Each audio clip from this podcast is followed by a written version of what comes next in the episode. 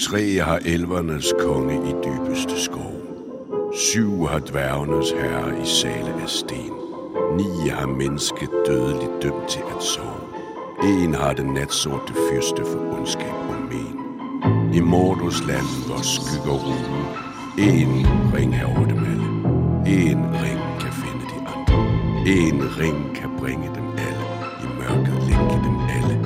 I Mordos land, hvor skygger rugen. Hej alle sammen, og velkommen til Eventyret over dem alle. Goddag, Niels Olav. Hej Frederik. Hvad, Olav, hvad synes du om øh, dagens kapitler? Jamen, øh, spændende, spændende kapitler. Nu, nu sker der noget. Nu har der været meget snak. Dog actionfyldt snak og en masse fortællinger ude fra verden, så det føles jo ikke som om, vi har været i Kløvedal hele tiden. Vi har været i Isengard, vi har været i det ensomme bjerg og så videre. Men alligevel, nu skal vi øh, rent fysisk, kan man sige, til at bevæge os med øh, Frodo og Ringen Ja, ud af det, Kløvedal. det har ligesom været en, en rejse mod starten på eventyret, kan man sige, vi, ja. Vi har be- begivet os på. Altså, så det har næsten bare været en prolog, vi har haft gang i nu her. Men, men nu begynder følgeskabet faktisk at tage form, og det kan jo være, at vi skal se dem drage ud på deres færd her i, i dette kapitel. For som vi alle sammen ved, så skal de ud på deres livs rejse lige om lidt. Vi er i gang med anden bog, og øh, dagens kapitler, de hedder øh, Ringen drager sydpå og Vandring i mørket.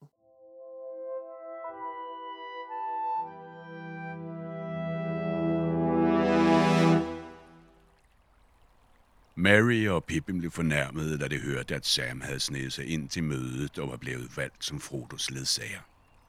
Det er meget uretfærdigt, sagde Pippin. I stedet for at smide ham ud og lægge ham i lænker, går Elrond hen og belønner ham for hans frækhed. Belønner, så Frodo. Jeg kan ikke tænke mig en strengere straf. I tænker ikke på, hvad I siger. Han er blevet dømt til at drage ud på denne håbløse rejse. Skal det være en belønning? I går drømte jeg om, at mit værv var fuldført, og at jeg kunne blive længe her for at hvile. Måske for evigt. Jamen, det er da ikke så mærkeligt, så Mary. Hvor bare du kunne. Men det er Sam, vi misunder, og ikke dig. Hvis du skal drage afsted, så vil det være en straf for os andre at blive tilbage. Lige meget om det så er her i Kløvedal. Vi har draget en lang vej med dig, og vi har taget mange en hård tørn. Vi vil gerne videre. Det var også det, jeg mente, sagde Pippin. Vi hobitter bør holde sammen, og det er det, vi vil. Jeg går med, med mindre det, der ligefrem lænker mig. Der må være nogen i det selskab, som har en smule forstand. Så vil du bestemt ikke blive valgt, Peregrin Toker, sagde Gandalf og kiggede ind gennem vinduet, der lå nær ved jorden. Men I gør jer alle sammen unødvendige bekymringer. Der er endnu ikke truffet nogen beslutninger. Ja, og der går faktisk lidt tid, før der bliver truffet nogle beslutninger, fordi øh, til at starte med, så er øh, opgaven lidt at, øh, at tjekke landskabet ud omkring Kløvedal og begynde at planlægge, hvilken vej, som de skal rejse øh, sydøst på, ned mod øh, det hellige land Mordor. Øh, så, så de sender en masse øh, spejder ud, in, inklusive Aragorn og øh, Elrons sønner, øh, hvad hedder de, Eldan og Elrohir. Lige præcis. Og, og for ligesom at opstøve for eksempel, hvad der er sket med ringånderne, øh, som der jo gik til i, øh, måske gik til i, i den her flod, der kom og snuppede dem. Øh, og de finder der også deres heste, som der er druknet langt nede af floden. Ja, og flængede kapper og, og så videre. Jeg, jeg mener, at de fortalte til, øh, at de har beviser på, at 8 ud af 9 ryttere skulle have, skulle, hvad skulle man sige, have mistet deres ganger og øh, kapper og så videre. Så den 9. kan de ikke identificere, eller sådan, hvad skal man sige, kortlægge. Mm. Men som sagt, øh, som sagt tidligere, så er det jo ikke normale levende væsener, det her. Så det er ikke, fordi de er fuldstændig øh, ødelagt, øh, destrueret, uddøde. Øh, men de er kraftigt svækket i hvert fald. for Ja, det er det, de har fået et slag, ikke? Øhm, men, men det giver meget god mening, at de tjekker, øh, tjekker øh, området omkring Kløvedal. Fordi, som det også blev øh, påpeget i sidste afsnit, så er det jo den her, det her safe spot i, imellem og i midten af alt det onde. Ikke? Så udenom Kløvedal er der en masse ondt, men inde i Kløvedal er der ikke.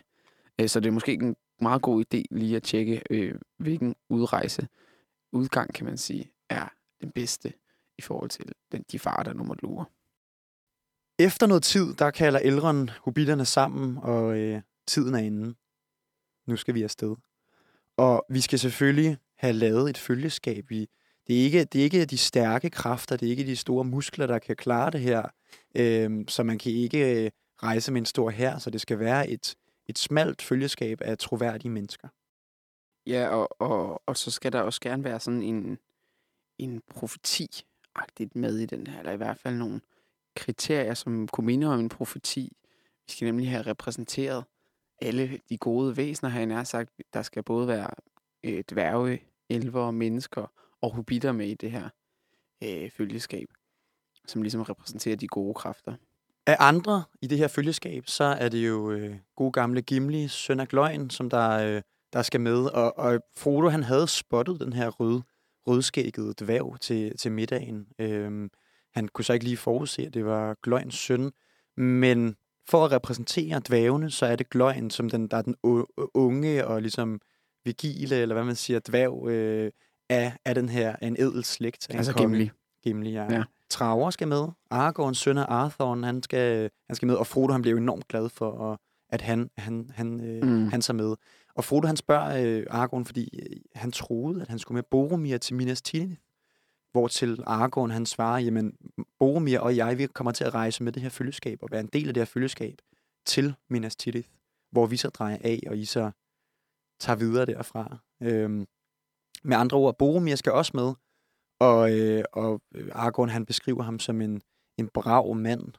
Elrond, han præsenterer også Legolas øh, fra øh, Thranduils rige henne i Dunkelskov, øh, som der skal repræsentere elverne selvfølgelig. Øh, men de skulle jo ramme det her hellige tal af ni, som der skulle matche de sorte ryttere, altså de ni ryttere. Øh, så de mangler endnu 12, pl- eller to pladser, og Elrond, han, han vil kigge i sin livgarde for at finde øh, to ekstra, Mm. hvor at, øh, sag, hvad hedder det, Mary og, og Pippin, de springer op, og hvad med os? Ja, for vi hørte jo i, i, i startcitatet i dag, at de var meget hugt på at drage videre, og at hobitterne måtte holde sammen, og at Frodo ikke selv måtte gå med den byrde, han har sagt, øh, at de vil drage med. Og det holder de altså fast på nu, og, og er meget øh, vedholdende i deres, øh, i deres argumentation, og de faktisk tror med, at de skal linkes til stedet, hvis ikke de får lov til at drage med. Ja, og Elrond, han, han presser på og siger, okay, Pippin som den yngste, han, han bliver simpelthen nødt til at drage tilbage til herret. Og så ind- indikerer han også, at han, han har en lille plan med Pippin, fordi han, han siger faktisk, at han kan mærke, at der måske, øh, at herret faktisk er lidt i fare. Altså, der kommer nogle onde kræfter, og Pippin, han skal faktisk rejse tilbage til Mm. herret for at, at opruste. Ja, men det, det, det er en fin pointe, og det er jo, øh, hvis vi husker tilbage fra de helt tidlige afsnit, så er Pippin, han er jo en, eller Peregrin Toker, er jo øh, en slægtning til tyrebrøleren Bandobras, ikke? Som var øh, den sidste øh, sådan kendte hobbit, der, der, der slå, sloges med overgår og besejrede overgår, ikke? Ja. Øh, og det, det kan jo også være det, øh, som, som Elrond han ved på det tidspunkt, at han ligesom har måske noget tyrebrølerblod i årene. Var det ham, der var den højeste hobbit nogensinde? Ja, ja, ja, ja, og stærkeste og modigste, og ja. ja. alle de superlativer, du kan putte på ham. Sådan. Så, så det er måske også det, han ser her, når han tænker, at der, vi må hellere sende en, en mand med, med storhed i årene tilbage til herret, for at, for at han skal, hvad skal man sige, beskytte herret. Ja. Men det får han altså ikke held med. Øh, Pippin holder fast, han vil afsted, ellers så må de spærre ham inde. Ja, Gandalf han siger, i denne sag er det bedre at stole på deres venskab end på stor visdom. Ja. Det synes jeg er meget fint. Gandalf, han, han, han har ligesom en god føling på den store visdom, men også på, på nogle af de lidt mere øh, humanistiske, eller hvad siger man? Ja, men han siger jo, at øh, sådan, kærligheden sejrer over alt, ikke? Venskab sejrer over alt. Ja. Øh, og så siger han også, at han ikke er specielt skarp. Nu skal, vi, nu skal vi tænke over, at det skal være en klog person. Vi skal tænke over en, der, ja, det er det. det, er det. der, der elsker Frodo, kan man sige. Vi får samlet det her broderskab, øh, følgeskab, kan man sige, på, på ni personer, ni væsener, som skal drage afsted. Det bliver besluttet, at de skal drage afsted en uge efter det her lille møde. Men der skal ske nogle ting i løbet af den her uge. Blandt andet så skal vi have øh, omsmedet eller gensmedet øh, Elendil svær, Narsil.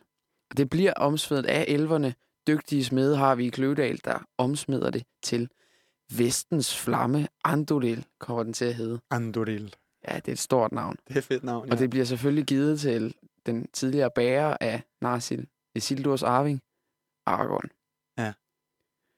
Der er lidt symboler på, ikke? Syv stjerner og en nymåne og en sol med strålekrans. Det er, altså syv stjerner, det er øh, sådan et, et rigtig gammelt symbol for øh, det gode sejr over den, den ondeste øh, Gud, øh, som man måske har hørt i prologen Melkor. Øh, der, der viser syv stjerner på himlen, da, da han ligesom blev besejret. Øh, det er også et, et, et symbol, som Elendil han, øh, han tog senere hen, øh, som, som kongen af, af Numenorianerne her.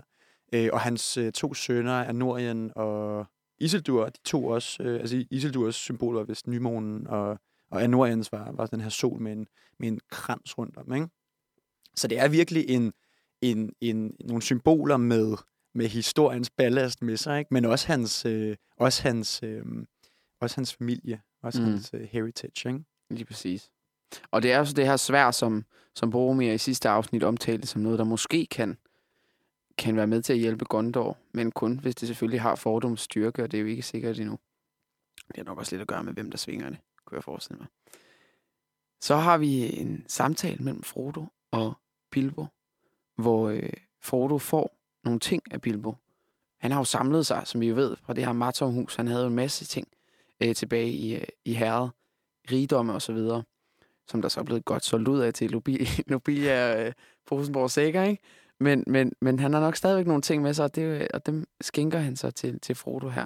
Og det første redskab er et svær, et relativt kort øh, elversvær fra Gondolin, øh, som han kalder for stik.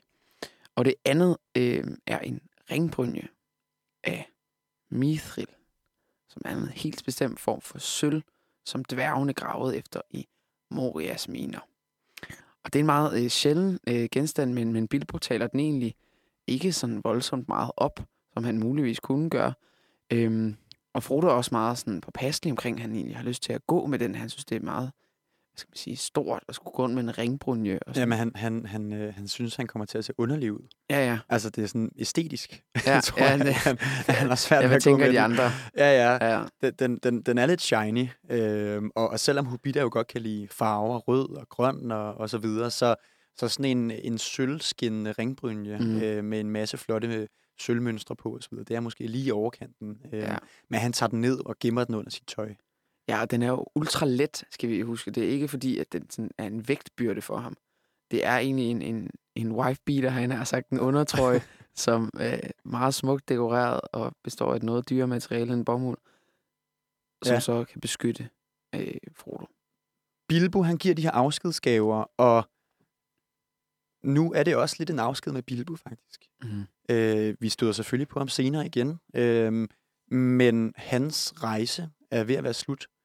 Og, og jeg synes faktisk, at øh, hvis man har læst Hobbiten, og man har været med på de her rejser med Bilbo, øh, og, og, og ligesom har, har, holder af den her øh, lille, øh, meget menneskelige karakter, øh, så, øh, så synes jeg, at vi skal grave lidt ned i, øh, i det her digt, som, som Bilbo han har skrevet til den her anledning. Det har seks vers. Øh, jeg synes sgu, vi skal læse alle sammen. Det er ret smukt, det her. Yes. Øh, og når man hører det her, så skal man jo tænke på, at vi har den her, øh, jeg ved sgu ikke, hvor gammel han er, 125-30 år eller sådan noget der, ikke? Langt liv bag sig, øh, Hobbit, som der har brudt ud, og som er gået mod strømmen i herret, ikke? Altså har, har måttet frasige sig, hvad siger man, hele sin øh, identitet, baggrund og, og så videre, for ligesom at tage ud på den her, den her rejse, og så har han vundet en masse ved det og så videre, men man kan ikke få det hele. Jeg tænker ved kaminens ild på alt, hvad jeg har set. På blomsterflor og sommerfugl. På alt, hvad der er sket. På spindelvæv, på falmet blad i høstens gyldne tid.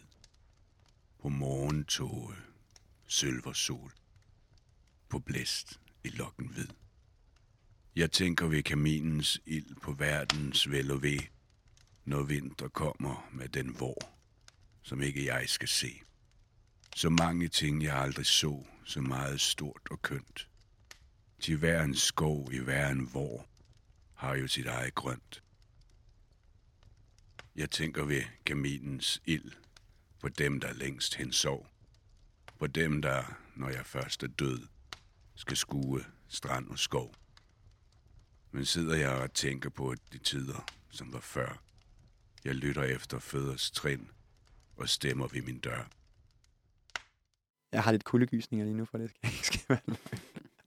Ej, jeg synes simpelthen, den er så smuk, den her, fordi han, øhm, mm, han, han tænker tilbage i tiden. Han tænker på spindelvæv, på sommerfugle og på morgentog og alle de her både oplevelser, han har haft i herret, men også på hans, hans rejse, ikke? Øh, og han, han tænker på alle de ting, han aldrig så. Altså, hans liv er ved at være i sin vinter, ikke? Øhm, så, så lige meget, hvor mange oplevelser man får, så mangler man altid noget. Og så lige meget, hvor lidt et håb der er for fremtiden og for den næste rejse, som han ikke skal være en del af, så kommer han til at sidde ved den her kamin og vente på stemmerne og fodtrinene uden for døren. Og så det her med tidens forgængelighed, ikke? At, og, og accepten af, at den plads, han har i verden, er umådelig lille, og der har været en masse før ham, og der kommer en masse efter ham, ikke? Øhm, men en eller anden optimisme om, at øh, det her med, at, at selv, at når vinteren kommer, så kommer ja, foråret også efterfølgende, ikke? Mm. Ja, det er selv når rigtigt. Han, når han forgår, så vil der komme noget ny efter ham, og Ja. måske også mere generelt, ikke? Når verden, når verden er i sin vinter, vil den på et tidspunkt komme op på den anden side. Ja. Og man må sige, lige nu er der da en verden i, i vinter, ikke? Hvert fald begyndende vinter. Også for vores selskab, der nu her kort før øh, årsskiftet, vil man kalde det, i december måned, skal rejse mod syd. Og dagen oprinder, timen er kommet, og, øh, og følgeskabet samles. Det jeg, jeg synes, det er en vild stemning, der er her. Ikke? Den er meget intens. Den er ikke glædesfuld. Altså, vi er i Kløvedal og musik og poesi. Og, og stadigvæk så er der simpelthen en, en, en fuldstændig dyster stemning. Øhm, og og der, der er lidt, der beskriver det her. Bilbo stod tavs i døren ved siden af Frodo, hyldet i en kappe. Aragorn sad med hovedet bøjet ned mod knæene. Kun Elrond vidste helt, hvad denne time betød for ham. De andre så som grå skikkelser i mørket. Altså, det er... Øh, for det første er det tusmørke, og der er folk, der øh, kan mærke det i maven, det her, at de skal afsted. Ikke? Og en af dem, der måske kan mærke det allermest, det er Argon, som øh, hvis time jo nu er kommet på den måde, at det er nu det, han har arbejdet på i, i hans 70-80 års liv. Ikke?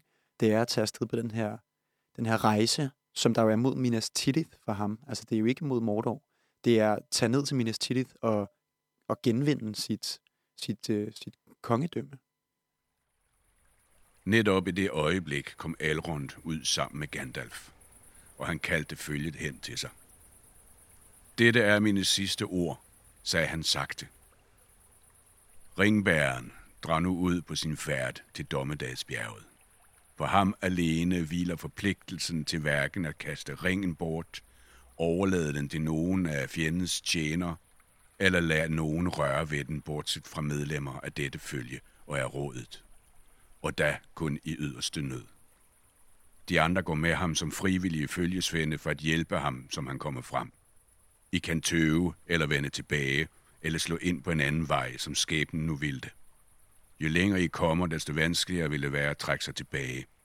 Og dog er I hverken forpligtet ved ed eller løfte til at gå længere, end I selv vil. For endnu kender I ikke jeres egen sjæls styrke, og I kan ikke forudse, hvad I hver især vi kommer til at møde på vejen. For endnu kender I ikke jeres egen sjælestyrke, og kan ikke forudse, hvad I vil komme til at møde på vejen. Fysisk eller mentalt. Ja, det, det synes jeg jo ligger op til begge ting. Øhm, sjælestyrke kan jo både, både blive udfordret af en mental udfordring, noget man er bange for, øhm, men også øh, noget sådan, der kommer snigende, et begær, eller hvad skal man sige, en lyst. Følgeskabet, de drager sydøst på. De går ligesom i, i bjergenes skygge, kan man sige, og, og kan se ud i horisonten, øh, hvordan at, at de her tågebjergene, som der ligger på deres venstre hånd, øh, bare sådan drager ud i horisonten og ligesom fortsætter, men faktisk svinger lidt ind foran dem. Øh, de, de, de er ligesom indkapslet næsten i de her bjerge, ikke? og kan, kan, kan se en lang vej foran sig, øh, må man sige. Ja, de kommer ligesom op af, af klø, øh, kløften her i Kløvedal og kommer op på sådan en hede, en slette. Og der befinder de sig i det land, der hedder Torien, ikke sandt?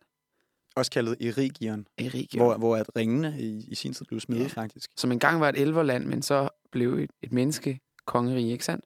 Jo, jo, det, Torien kan, er et det, menneskerige. jo, det er i hvert fald et menneske navnet for, ja. for, for Erigion. Okay. Og det var jo her, øh, igen for lige at springe tilbage til forrige afsnit, at, øh, at Elrond han faktisk tog de resterende elver og, og dannede Kløvedal, altså lidt længere nordpå. Ikke? Mm. Og de skal sydpå, øh, stik syd nærmest, øh, af retningen lige nu. Hvorfor de også på, bliver nødt til at komme over de her bjerge, det her pas, der ligger foran dem, som hedder øh, Rødehornspasset, eller Karadras på, på Sindarin, eller øh, Baras Inbar på dværgesprog. Ba- Bara sin bar. Yes. Og det betyder både øh, øh Karadras og Barasin bare betyder øh, rødhorn.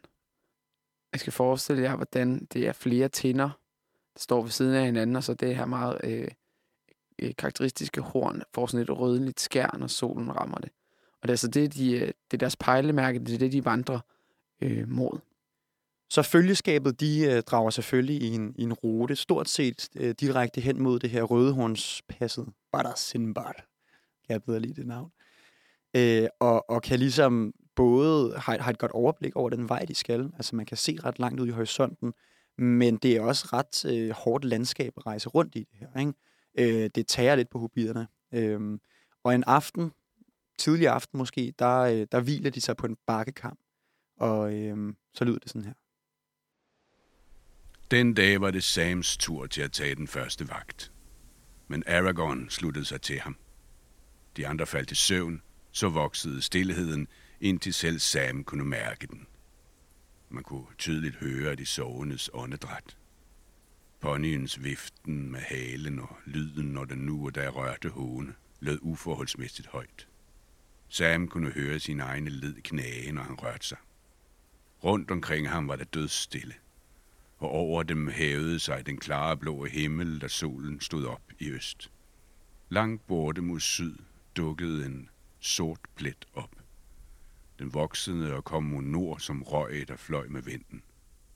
Hvad er det, drager? Det ligner ikke en sky, sagde Sam viskende til Argon. Han svarede ikke. Han stirrede opmærksom på himlen, men inden længe kunne Sam selv se, hvad det var, der nærmede sig. Det var fugleflokke, som fløj med stor hast og kredsede og svævede hen over landskabet, som om de søgte efter noget, og de kom stadig nærmere. Kast dig fladt ned på jorden og ligge stille, væsede Argon og trak Sam ind i skyggen af en kristjørnbusk. For et helt regimente fugle havde pludselig skilt sig ud fra hovedflokken og kom nu flyvende i lav højde lige mod bakkekammen. Sam mente, at det måtte være en slags store kraver. Da de passerede lige hen over hovedet på Aragorn og Sam så tæt sammen, at deres skygge faldt mørk over jorden omkring dem, lød der et hæst skrig. Først da de var forsvundet i det fjerne, mod nord og vest, og himlen igen var klar, rejste Aragorn sig og gik hen for at vække Gandalf. Hvis man dvæler lidt ved citatet her, så er der flere ord, der springer i øjnene. Blandt andet det her, at det skulle være et regiment af fugle, der, der, der drejer fra hovedflokken og flyver ind over i en tæt formation osv. Der, der er flere ting, der, der har sådan... Øhm, øh, hvad skal man sige, en, en klang af, af sådan noget militært over sig. Øh, en eller anden form for styrke, at det her ikke bare er en fugleflok, men det er en legion, en eskadron, en, hvad man skal kalde det, et regiment, som bliver brugt her, øh, som flyver over dem. Øh, og det gør, at man begynder at tænke, om er det, er, der, er det her udsendt af nogen? Er det her en, en herrestyrke i, i nogle onde magters her? Øh, og muligvis bliver de ikke set, men der er altså en stor chance for, at de er blevet set af de her fugle, som bliver kaldt for Kribejen. Kribejen fra Fangården eller Dysterland.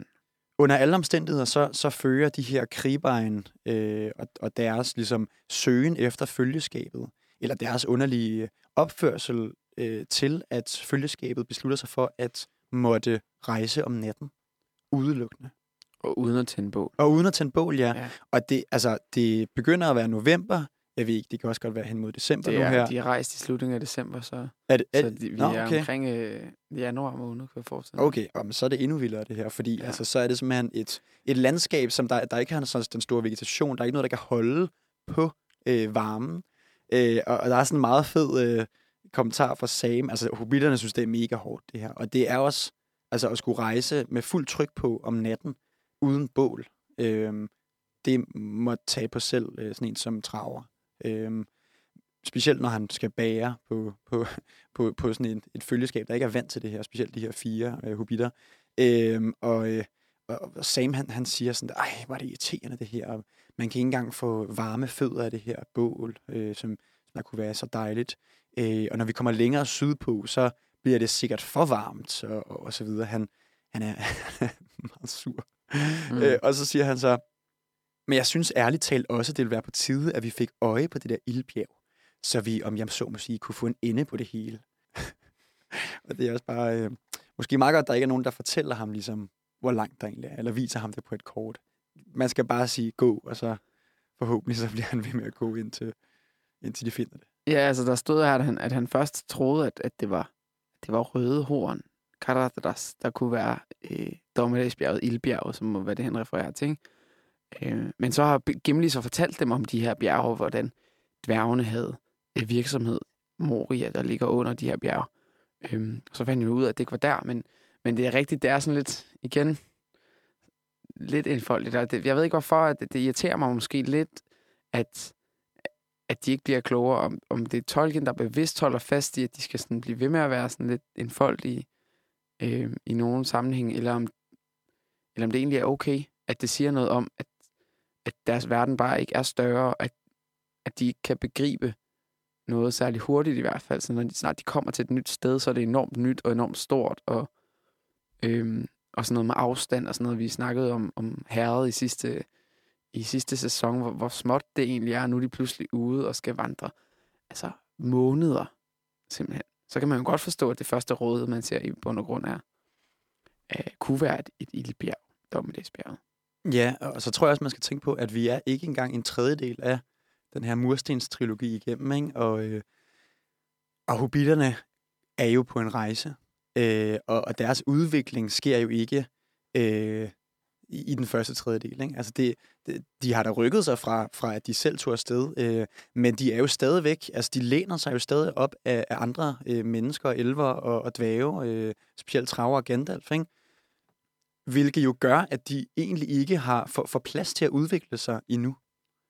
Og så øh, kommer der måske noget opbrud på et eller andet tidspunkt, og, og de skal stå på egne ben og så videre. Øh, og så er det jo måske først der, at der, at der egentlig rigtig sker noget for, for, for hver enkelt af, af hobitterne. Ikke? Lidt efter, at de her kræbejen har, har spioneret efter dem, der øh, begynder de at bevæge sig op af bjerget, øh, op mod det her Karatras. Øh, og de kan faktisk begynde at, at, at skue det øh, i morgenlyset, øh, før de gør, holder pause øh, hen over dagen her, og, og så lyder det sådan her. Den tredje morgen knejsede Karatras foran dem. En mægtig tinde med sølvskinnende sne på toppen, men med stejle, nøgne sider, der var matrøde, som om de var plettet med blod. Og den indikerer, den, den, den, den planter ligesom en, en tanke omkring, hvad der skal møde dem nu her. Ikke? Altså, der er plettet med blod. Ikke? Det er jo måske mm. noget, man kan man symbolsk også kan sige om Mount Everest med alle dem, der ligger frosne deroppe. Sådan et bjerg, som der bliver kaldt et pas, og, og åbenbart er et sted, hvor at man til tider kan, kan rejse over. Ikke? men i vintermånederne, og så kigge op på sådan et, et, et stejlt bjerg, som der er så stejlt, så mm. man faktisk kan, kan spejde øh, farven på selve jorden inden under sneen. Ikke? Altså det må betyde, at sneen ikke kan ligge sig på de her, mm. de her stejle øh, tinder. Øh, så det er noget af en tur, de skal på. Ikke? Jo, det må man sige, og Gimli har egentlig også øh, sådan, præciseret, at det her bjerg er et, er et farligt bjerg, det, det er et ondt bjerg, øh, som på sin vis har sin egen vilje. Ja, og det leder lidt Gandalf til ligesom at, at begynde at vende nogle af de her beslutninger, som de har taget tilbage i Kløvedal, og hvad de har snakket om. Øh, han, han, han beskriver, hvordan der er en anden vej, øh, som der ikke går over Karadras, og som der ikke går sydpå igennem Rohan og ned forbi Isengard. Øh, en, en vej, som Aragorn og Gandalf har talt om, men den er mørkere, og den er farligere end nogle af de andre. De øh, træsker op af det her bjerg, og, og meget hurtigt så går det fra at, at blive, at man, man går til stort set, at man klatrer. Altså det, det, øh, vejen den bliver virkelig hård, og, øh, og sneen begynder at falde. Øh, og vi skal huske på, at de har en pony med, og, og ligesom øh, en, no, nogle meget små øh, hobitter, som der også skal kunne komme igennem den her sne, der jo øh, fysiologisk set meget hurtigt bliver høj for dem, må man sige, øh, til de her mennesker, der går os andre til hoften. Øh, og, og så, så Sam, han er simpelthen så sød, synes jeg. han, øh, han kommer med sådan en her. Jeg kan slet ikke lide det her, stønnede Sam bagved. Det er udmærket med sne en smuk morgen, men jeg vil helst ligge i min seng, når den falder. Jeg ville ønske, at vi kunne sende det alt sammen til Hobbitrup. Der vil folk nok sætte mere pris på det. I herredet faldt der, bortset fra Nørre Fjerdings højsletter, kun sjældent sne, og det betragtedes nærmest som en hyggelig begivenhed, en anledning til at more sig. Ingen nulevende hobbit, undtagen Bilbo, kunne huske den grumme vinter i 1311, hvor de hvide ulve trængte ind i herredet over den frosne brandvindsflod. Det får mig på en eller anden måde til at, at, at tænke på Danmark og ligesom vores forhold til sne. Øh, og det her med, at, at det er sådan et perfekt lille lag, som vi skal have. Ikke? Altså det er måske, så det lige knaser godt, og man kan lave en snebold, og den holder godt sammen. Ikke? Mm. Og den dæmper lydene i, i, i, øh, i vejbilledet, og ja. ikke mere. Ikke mere. Nej, nej. Det må ikke være i vejen, for at vi kommer frem. Det må ikke være sharp. Det må ikke være noget af det her, ikke? Men vi skal også... Øh, altså, han er virkelig på udebane her, ikke? Han er jo ved at drukne i sne nærmest. Øh, og, og kan vi jo bare se den her tinde, som han skal op over. Øh, måske ikke lige op over tinden. Vi skal huske, at det er jo et pas, de skal igennem, men de skal stadigvæk ret højt op, for at, øh, der, at de kan komme over passet. Øh, så de er i hvert fald udfordret, og, og, og vinden hyler, og øh, kraftigt, det blæser. Øh, der er sten, der falder ned. Øh, og man begynder også, øh, i, i gruppen her at snakke om, hvem er det, der... Er der nogen, der udfordrer dem? Er der nogen, der er efter dem her? Eller er det bare bjerget simpelthen, der er så øh, ufremkommeligt? Som, som, som Gimli også tidligere sagde, så var det et ondt bjerg. Men, øh, men man kan jo man kan jo overveje, hvad er, det, der, hvad er det, der styrer det her? Er der noget, der styrer det? Pludselig gjorde hele følget hold, som efter fælles aftale, skønt ingen havde sagt noget. De hørte selvsomme stemmer i mørket omkring sig. Måske var det kun vinden, der tudede i klippernes revner og kløfter, men det lød som skingre, skrig og vilde latterhyl. Fra bjergsiden begyndte klippestykkerne at falde ned. De vinede omkring ørerne på den og faldt på stien ved siden af dem. Nu og da hørte de en dyb rumlen, når en stor kampesten kom rullende ned fra skjulte højder langt oppe. Vi kan ikke gå længere i nat, sagde Boromir. De, der vil, kan jo kalde det vinden, men der er underlige stemmer i luften her, og disse sten er beregnet på os. Vores følgeskab står i en, en situation, hvor at de pludselig begynder at miste kontrollen over situationen. Man kommer jo ikke bare uden videre ned sådan et her sted fra. Øh, og og de, de tager ligesom tilflugt inden under sådan en, en, en halvgrot, eller hvad man siger, altså en, en lille læsted øh, inde i klippen. Øh, og heldigvis så er Boromir, som der er selvudnævnt erfaren bjergbestiger fra de hvide bjerge nede ved hans hjemland i Minas Tirith, har taget noget brænde med og sørget for, at øh, andre også har taget brænde med, så de i den yderste nødsituation kunne tænde et bål, øh, hvis de stod mellem liv og død. Og Boromir, han kigger på Gandalf og med nogle øjne, der siger, er det nu, det er liv og død? Fordi vinden tager til og begynder faktisk at begrave den her hule, de, de i, altså med sne. Øh, og det virker altså virkelig som, den er nogen, der kommer til at frosse inde nu her. Ikke? Øh, og det er svært at få gang i det her ild selvfølgelig, fordi det, det er jo en storm, de er ude i stort set. Ikke? Øh, så det ender med, at Gandalf, han, han meget mod sin vilje, sådan set må, må tage sin stav hen og sige nogle, nogle, nogle trylleord, og så kommer der en lille øh, gnist ind i det her og tænder op med noget, noget grøn øh, flamme eller sådan noget der. Det ser lidt magisk ud, synes jeg. Solen står op, deres, deres redning, kan man sige. Øh, og, og selvom at, øh, at de stort set er begravet i sne, eller den her grotte i hvert fald begravet i sne, så, så nogle af, altså Boromir og Aragorn, nogle af de her store drenge, de kan grave sig lidt ud og, øh, og begynder at, øh, at vandre videre op ad bjerget for ligesom at, at se, om, om de kan komme videre. Øh, og sneen er sådan set stoppet med at falde, øh, og der ligger øh, flere meter sne mange steder. Øh, efter en times tid eller to, så kommer de begge to tilbage og fortæller, at der er helt, helt stoppet op. Øh, så de begynder at tænke, skal vi gå tilbage? Aragorn var den højeste af følget. Men Boromir, der ikke var helt så høj, var bredere og tungere bygget. Han førte an, og Aragorn fulgte efter ham. Langsomt bevægede de sig afsted, og det varede ikke længe, før de kom ud for virkelige anstrengelser. Nogle steder nåede sneen dem til brystet, og det så tit ud, som om Boromir svømmede eller gravede med sine kraftige arme, snarere end han gik. Legolas i jagt tog dem en tid med et smil om munden. Så vendte han sig til de andre. I siger, at den stærkeste må bane vej. Jeg siger, lad plogmændene pløje, men lad ådderne må svømme. Og skal der løbes let hen over græs og blade eller sne, så overlad det til elveren. Med disse ord sprang han rapfodet afsted. Og selvom det var noget Froder havde vidst længe, lagde han først nu mærke til, at elveren ikke havde støvler, men kun var iført lette sko, som han plejede at være det, og hans fødder satte næsten ikke spor i sneen. Farvel, sagde han til Gandalf.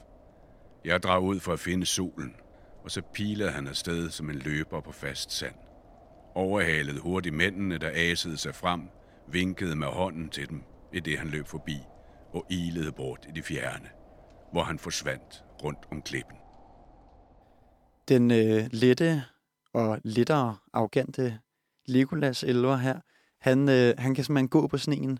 Altså elver, de vejer jo stort set ikke noget, og det siger man i hvert fald også en af de grunde til, at de er så adræte og ligesom kan springe så højt og potentielt er så gode krigere, altså fordi de, de har ikke noget ballast med på den måde, kan man sige. Øh, Udover stadigvæk at have en stor styrke.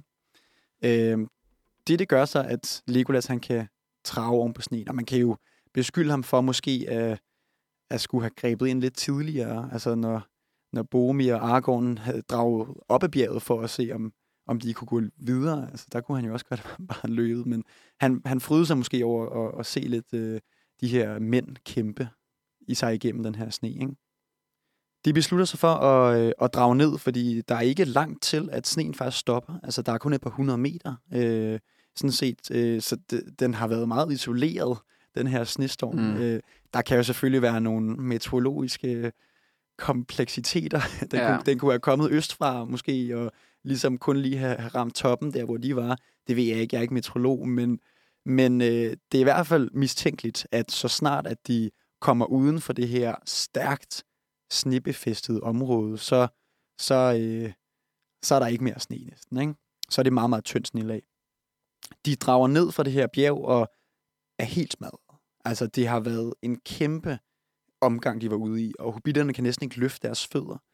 Øh, og mens de går heroppe på de her, øh, på den her sti, som de bare 24 timer før kæmpede sig op af, øh, så kan de så se ned, og der kan de så se de her fugleflokke stadigvæk spionere rundt og flyve rundt og lede efter dem nede i, nede i Torien, eller i Rigion, som der er nede for deres fødder.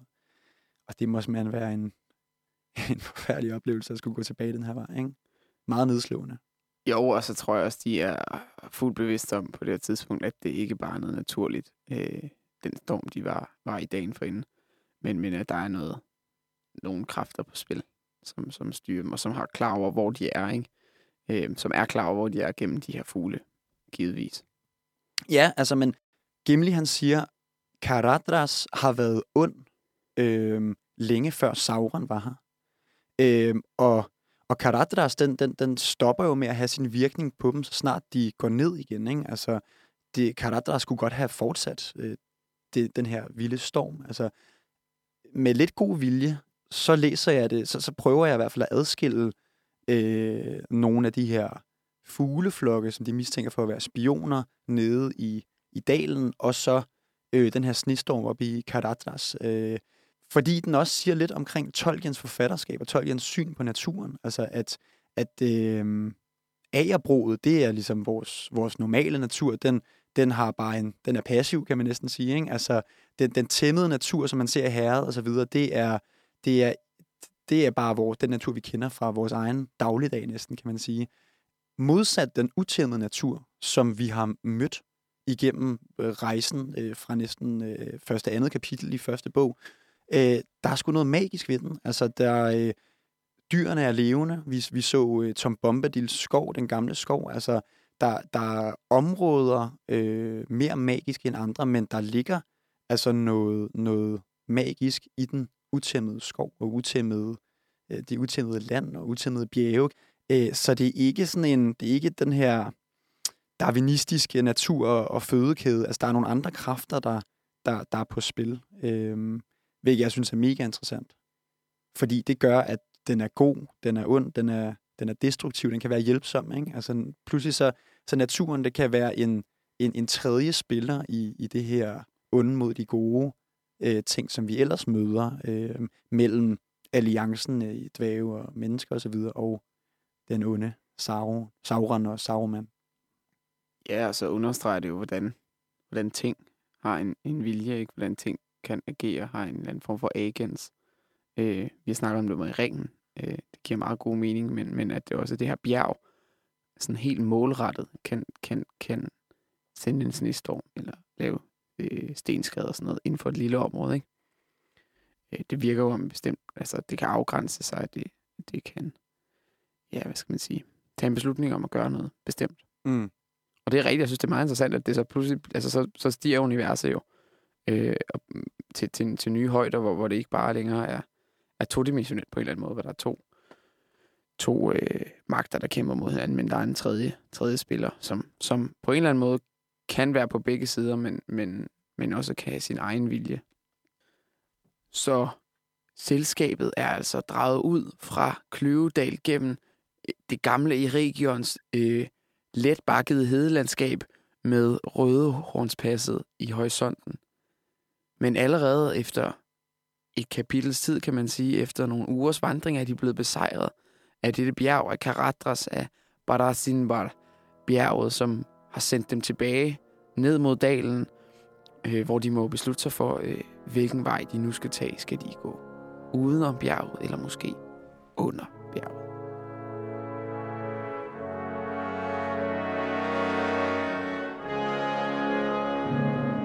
Vi er kommet til fjerde kapitel, Vandring i mørke. Selskabet er altså blevet besejret af Karadrasbjerget, passet ved Røde Horn og bevæger sig ned ad bjerget her. Øh, og Gandalf, måske lidt i frustration, måske lidt i vildred, øh, siger højt, at der nu kun er to muligheder. Enten kan de fortsætte deres rejse, den retning de nu går, hvilket er nedad, eller de kan drage tilbage mod Kløvedal, og det er jo for mange i det her selskab vi, øh, en, en, en dejlig tanke. Vi hørte jo, hvordan øh, både, øh, eller i særdeleshed sagen drømte sig tilbage til, til herret. Øh, men det er tydeligvis ikke det, Gandalf egentlig selv vil. Han presser på for, at de skal gå nedad, de skal gå mod Morias miner og altså gå under bjerget. Øh, men det møder, ligesom vi hørte i sidste øh, kapitel, modstand fra både Argon og også Boromir faktisk. Og Boromir går så vidt som at sige, at han vil ikke gå under, øh, under det her bjerg, medmindre alle i følget øh, vælger at gøre det. Og det er faktisk også sådan, at Legolas går også imod det og siger, at han har heller ikke lyst til øh, at gå under, men så vender de sig mod ringbæren, mod den, der i sidste ende altid vil stå med ansvaret. Hvad synes Frodo? Og Frodo siger nogle ret vise ord på det her tidspunkt, øh, der lyder sådan her. Jeg ønsker ikke at drage dig til, sagde han. Men jeg kan heller ikke forkaste Gandalfs råd. Jeg mener ikke, vi bør bestemme os, før vi har sovet på det. Gandalf vil sikkert få flere stemmer i morgenlyset, end i dette kolde, triste mørke. Hør bare, hvor vinden hyler. Ved disse ord blev de alle tavse og eftertænksomme. De hørte vinden væse blandt klipper og træer, og der lød en hylen og tuden omkring dem i nattens tomme rum. Aragorn lægger mærke til Frodos bemærkning omkring, at vinden hyler, og han, han siger også lidt højt til sig selv, ja, hvor vinden dog hyler. Og pludselig så begynder det at gå op for dem, at det den her gang ikke er vinden, det er ulve. Og øh, de øh, skynder sig at løbe hen på en lille bakketop og tænde et bål. Øh, ligesom øh, Aragorn han sådan set gjorde dengang på, øh, dengang på Vindhøj, hvor at øh, de blev angrebet af ringånderne ilden er vores ven her i ydermarken, når vi bliver angrebet. Øh, og, og de smider masser af brænde på bålet, øh, og, øh, og så pludselig begynder de at kunne se de her ulve.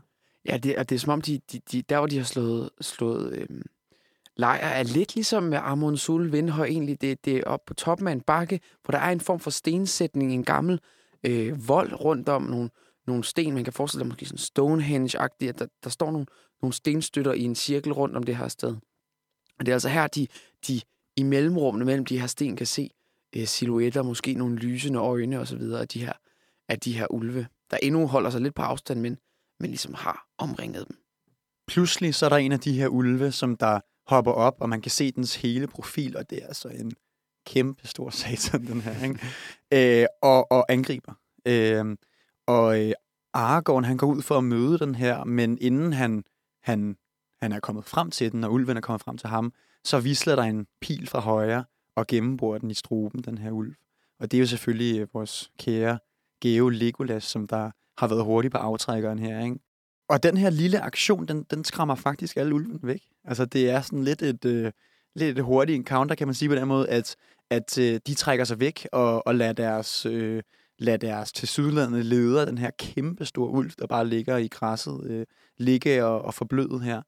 Øh, og så er der stille igen.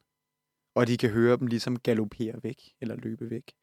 Øh, det meste af, af følgeskabet kan jo ikke falde i søvn efter det her, men, men de begynder at blunde lidt hen, og, og der er selvfølgelig nogen, der holder vagt.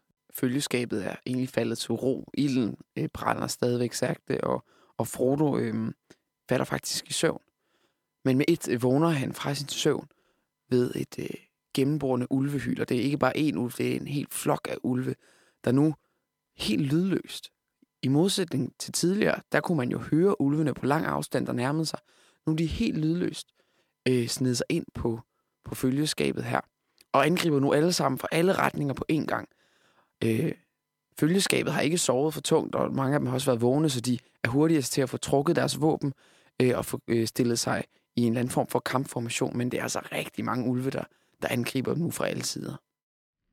Gandalf synes pludselig at vokse i det flakkende lys. Han knejsede som en truende skikkelse, en stenfigur af en fortidens konger, rejst på en bakketop. Som en sky, der bøjede sig, greb han en brændende gren og gik ulven i møde. De trak sig tilbage foran ham. Højt oppe i luften slyngede han det blussende stykke træ. Det flammede op som et lyn i et pludseligt hvidt lys, og hans stemme rullede som et tordenbrag. Nauran eidrat amen, naurdanan gartot, råbte han. Der lød et brøl og en knitrende lyd, og træet over ham sprang ud i blændende flammer. Ilden sprang fra den ene trætop til den anden. Hele bakken kronedes af det blændende lys. Forsvarernes svær og knive skinnede og blinkede. Legolas sidste pil brød i brand i luften, og fløj flammende ind i hjertet på en stor ulvehøvding. Alle de andre flygtede. Så øh, Gandalf han puster sig op, og øh, de her ulve, som der havde lavet et overraskelsesangreb, må man vil sige, de møder pludselig en af de store troldmænd i al hans gro og vælge, øh, og tager der også meget hurtigt benene på nakken. Og jeg kan næsten forestille mig, hvordan de, de fire hobitter har stået tilbage her rundt om det her bål med, med ryggen mod hinanden og kigget på Gandalf, der er gået amok på de her ulve og bare har, har været speechless, ikke? Jo, det er jo første gang, de ser, hvad han, hans sande jeg i bund og grund, ikke? Øh, at han ikke bare laver fyrkeri til, til festlighederne i herret, men, men, men i den grad kan noget mere end det. Frodo, han, øh, han sagde jo, at de skulle sove på den her beslutning, hvorvidt at de skulle drage til Kløvedal eller under bjergene ned til Moria. Og, og øh, morgendiset bringer noget klarhed med sig, fordi at det bliver sgu ikke rigtig kommenteret. Altså, hvem der tager en beslutning nu her, eller sådan noget der. Det er Gandalf, der fører an, og han fører dem bare direkte mod Morias øh, vestlige port.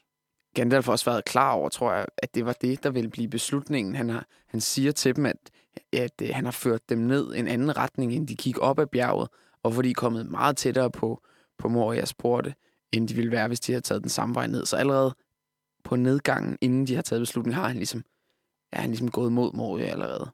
De øh, går, går hen mod den her vestlige port, som der var en, en, en hvad siger man, en handelsport hen til elvernes rige i Erigion, som de jo har rejst rundt i nu her. Så dets primære formål, det var jo at, at bringe varer frem og tilbage øh, ind og ud af, af, af Morias miner her. Ikke?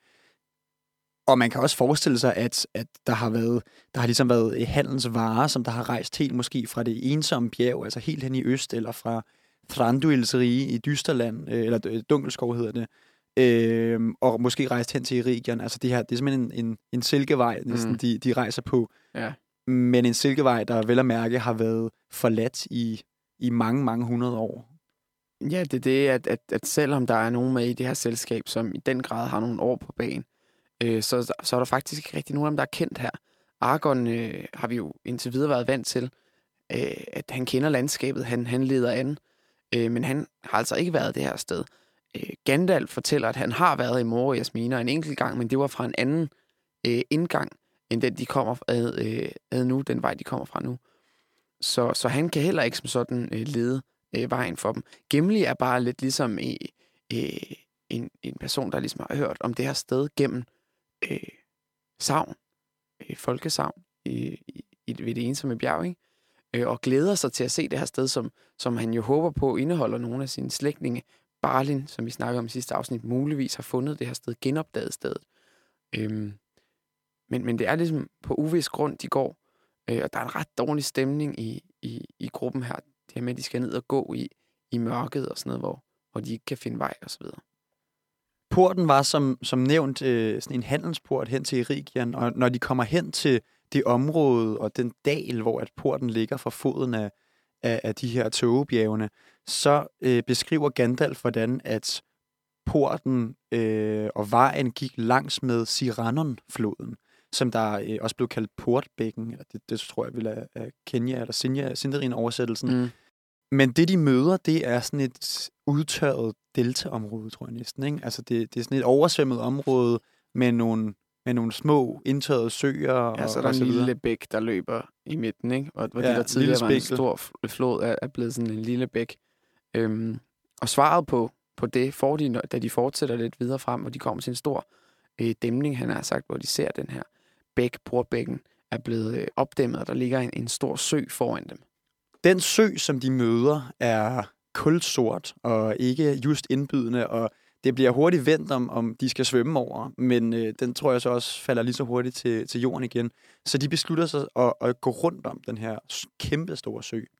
Til at starte med kan de jo ikke se nogen port. Det er bare en, en, en bar klippevæg. Ikke? Øh, så er det først, da månelyset falder på den helt rigtige måde, at der foran dem tegner sig en, en smukt udskåret øh, velving, kan man sige, port øh, med små krummelurer og detaljer. Øh, og der står, står øh, følgende ord. Og nu må I... Jeg beklager min elver udtale her. Enin duren aran moria. Pedo melon a minu. Im narvi hein chant. Celebrimbo o erigion titans i tivhin. Fanger du, fangede du den, Niels Olav? Ja, jamen, det er noget med, at det er Moria, og så er det, og så er det noget med Selle Brimborg øh, fra, fra Tornien, som har gjort disse tegn. Så det er altså nogle elvere, der har skrevet det her. Og det er på det sprog, de talte i den vestlige del af, af elvernes verden. Kæft, du er skarp, mand. Ja, tak. Hold op. Kan du sige noget? Altså, forstår du kun øh, elversprog, eller kan du også tale det? Nej, jeg kan, ja, det er ligesom latin. Det, skre, hvad hedder det, det talte sprog er gået tabt. Nå, okay. Øh, det er et skriftsprog. Okay, godt lavet. Tak. Helt præcist, så står der, øh, Durin større, kongen af Moria, tal ven og træd ind. Og, og Mary, han, han spørger, hvad, hvad skal det betyde, tal ven og træd ind? Gimli, han, han svarer, jamen, det er da helt tydeligt. Altså, hvis man er ven af Moria, så kender man jo kodeordet, og så kan man komme ind.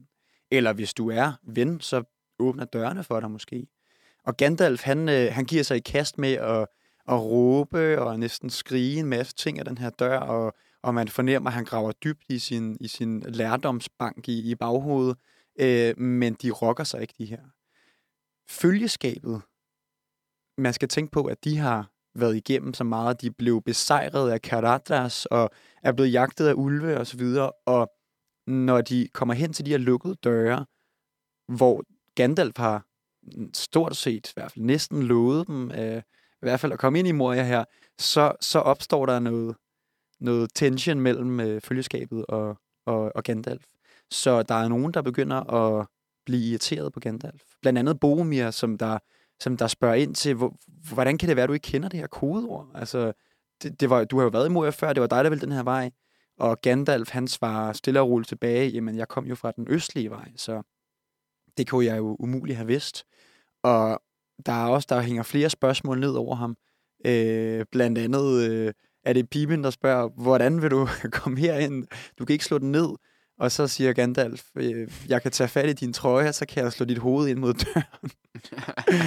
så, så kan vi håbe, den går op efter lidt tid. Øhm, og øh, selvom der, der er plads til at øh, fyre nogle jokes, så, øh, så Boromir han, og nogle af de andre er irriteret. I irritation så kaster Boromir en, en sten i den her helt kulsorte sø. Og man kan se, der kommer lidt bobler op rundt om den her, den her øh, ring, som der er kommet i, i søen efter, efter stenkastet. Ja, og, og Frodo spørger ham derefter, hvorfor han dog gjorde det. Det er som om, at der er noget ved den her sø, der ikke er øh, helt normalt. Øh, der har været flere sådan plump øh, øh, bobler og sådan noget, der er stedet op for søen, mens de har siddet her øh, og ventet på, på et kodeord, det rette kodeord skulle falde. Så, der, så der, Frodo har ligesom en eller anden øh, følelse af, at der er noget, der ikke er, som det skal være, og at det at kaste sten i vandet er bestemt ikke nogen god idé. Gandalf, han, han, han sætter sig øh, lettere øh, rådvild og, og med en helt del portion afmagt. Øh, han er ikke kommet frem til noget. Han har testet alle de kodeord, han kendte på forskellige sprog, og nu har han jo levet i mange år. Han er en gammel fætter, men alligevel så er der ikke et af dem, der er, er gået igennem her. Så han sidder og sunder lidt over det, og lige pludselig så springer han op øh, og mener, at han har fundet løsningen. Som det er med gåder, øh, så er løsningen tit utrolig, utrolig simpel, og lige foran næsen er en, det er typisk nogle sproglige specifindigheder, tegnsætninger og trykfordelinger og sådan noget, der nogle gange kan afgøre, hvor, hvor, hvor svaret i en gåde ligger. Og det er det også i det her tilfælde. På Morias øh, porte her, der står der, tal, komma, ven, komma, og træd ind. Og hvad det så betyder, men Gandalf mener, at, at det skal så deles op, så man skal sige ordet ven, og derefter træde ind. Øhm, og ordet ven på, på elversprog er øh, mellon, så det siger han til porten her, og så skal ellers forestille jer, hvordan massive, massive klippe øh, stykker skubbes op indefra og svinger 180 grader ud og banker ind mod de her mure. Og nu er der altså et, et gabende hul i ellers den her øhm, solide, massive Moria-mur. Men det her hul øh, leder egentlig bare ind til noget, der er endnu mørkere. Ja, de står og kigger ind i et, et kulsort hul her. Øh, og og øh, Gandalf, man kan mærke, han er, han er sgu stadig glad over at have løst den her. han er lidt fordi, stolt. Ja, det er han. øh, og han siger sådan, for, lige til for en lært historiker i vores mistænksomme tid. Det var lykkeligere tider dengang, men lad os nu gå indenfor. Det, det, det fortæller jo helt hans, hans oplevelse med det. Ikke? Altså, han, han prøvede virkelig at grave dybt for de ældste minder og så videre, men han glemte bare, at det var fra en tid, hvor at der var fri handel, og verden mm. var meget mere åben, og ondskaben ikke var på nogen måde lige så presserende, som den er nu her. Apropos ondskab. Ja, for den her sø bliver pludselig levende. Følgeskabet er på vej ind Øh, så småt på vej ind i, øh, igennem porten her, da en slimet et eller andet tager fat om Frodos fod og trækker ham mod søen. Og Sam, han, han øh, står pludselig mellem, om han skal løbe efter den pony, de har med, eller man skal hjælpe Frodo, beslutter sig for at hjælpe sin herre, og går hen og begynder at stikke i den her øh, fangarm. Men før de har set sig om, så vrimler det med med øh, slangearme, hvad skal man forestille, blæksprutarme kan man måske også få sådan nogle. Det er i hvert fald en masse fangarme, der stikker op af vandet og, øh, og, og kravler ligesom ind mod øh, følgeskabet her. Der forsøger at flygte ind gennem porten, ind i Morias miner, men, men den her, det her væsen får fat i sten, i, øh, i nogle af de gamle træer, der står ude foran, og vælter dem ned foran øh, porten, som de har fået lukket efter sig. Og nu står de altså i fuldstændig mørke. Gandalf, han, han prøver at, at, øh, at få den port op igen, men øh, de må sande, at de nu er spærret inde, og der kun er én vej foran dem, igennem Khazad-dûms mørke. De spørger selvfølgelig ind til, hvad, hvad, hvad var det her for et monster, og, og de ved det ikke. Altså, Gandalf, han, han har aldrig set noget lignende, og, og det eneste, han kan sige, det er, at der findes væsener under jorden, der er ældre og modbydeligere end orkerne selv nu ser det på mange måder, bogstaveligt talt og i overført betydning, sort ud for vores selskab. Vejen bag dem er lukket, og de kan kun gå en vej frem, men den vej, de skal gå, kan de ikke se. De kender den ikke, de har ikke været der før. I hvert fald ikke fra denne side af. Og med denne cliffhanger, så øh, holder vi faktisk inde midt i kapitlet. Det er fordi, vi gemmer en hel masse guf til jer til næste afsnit fra det her mørke, mørke sted. Krasser Doom. Tak for i dag.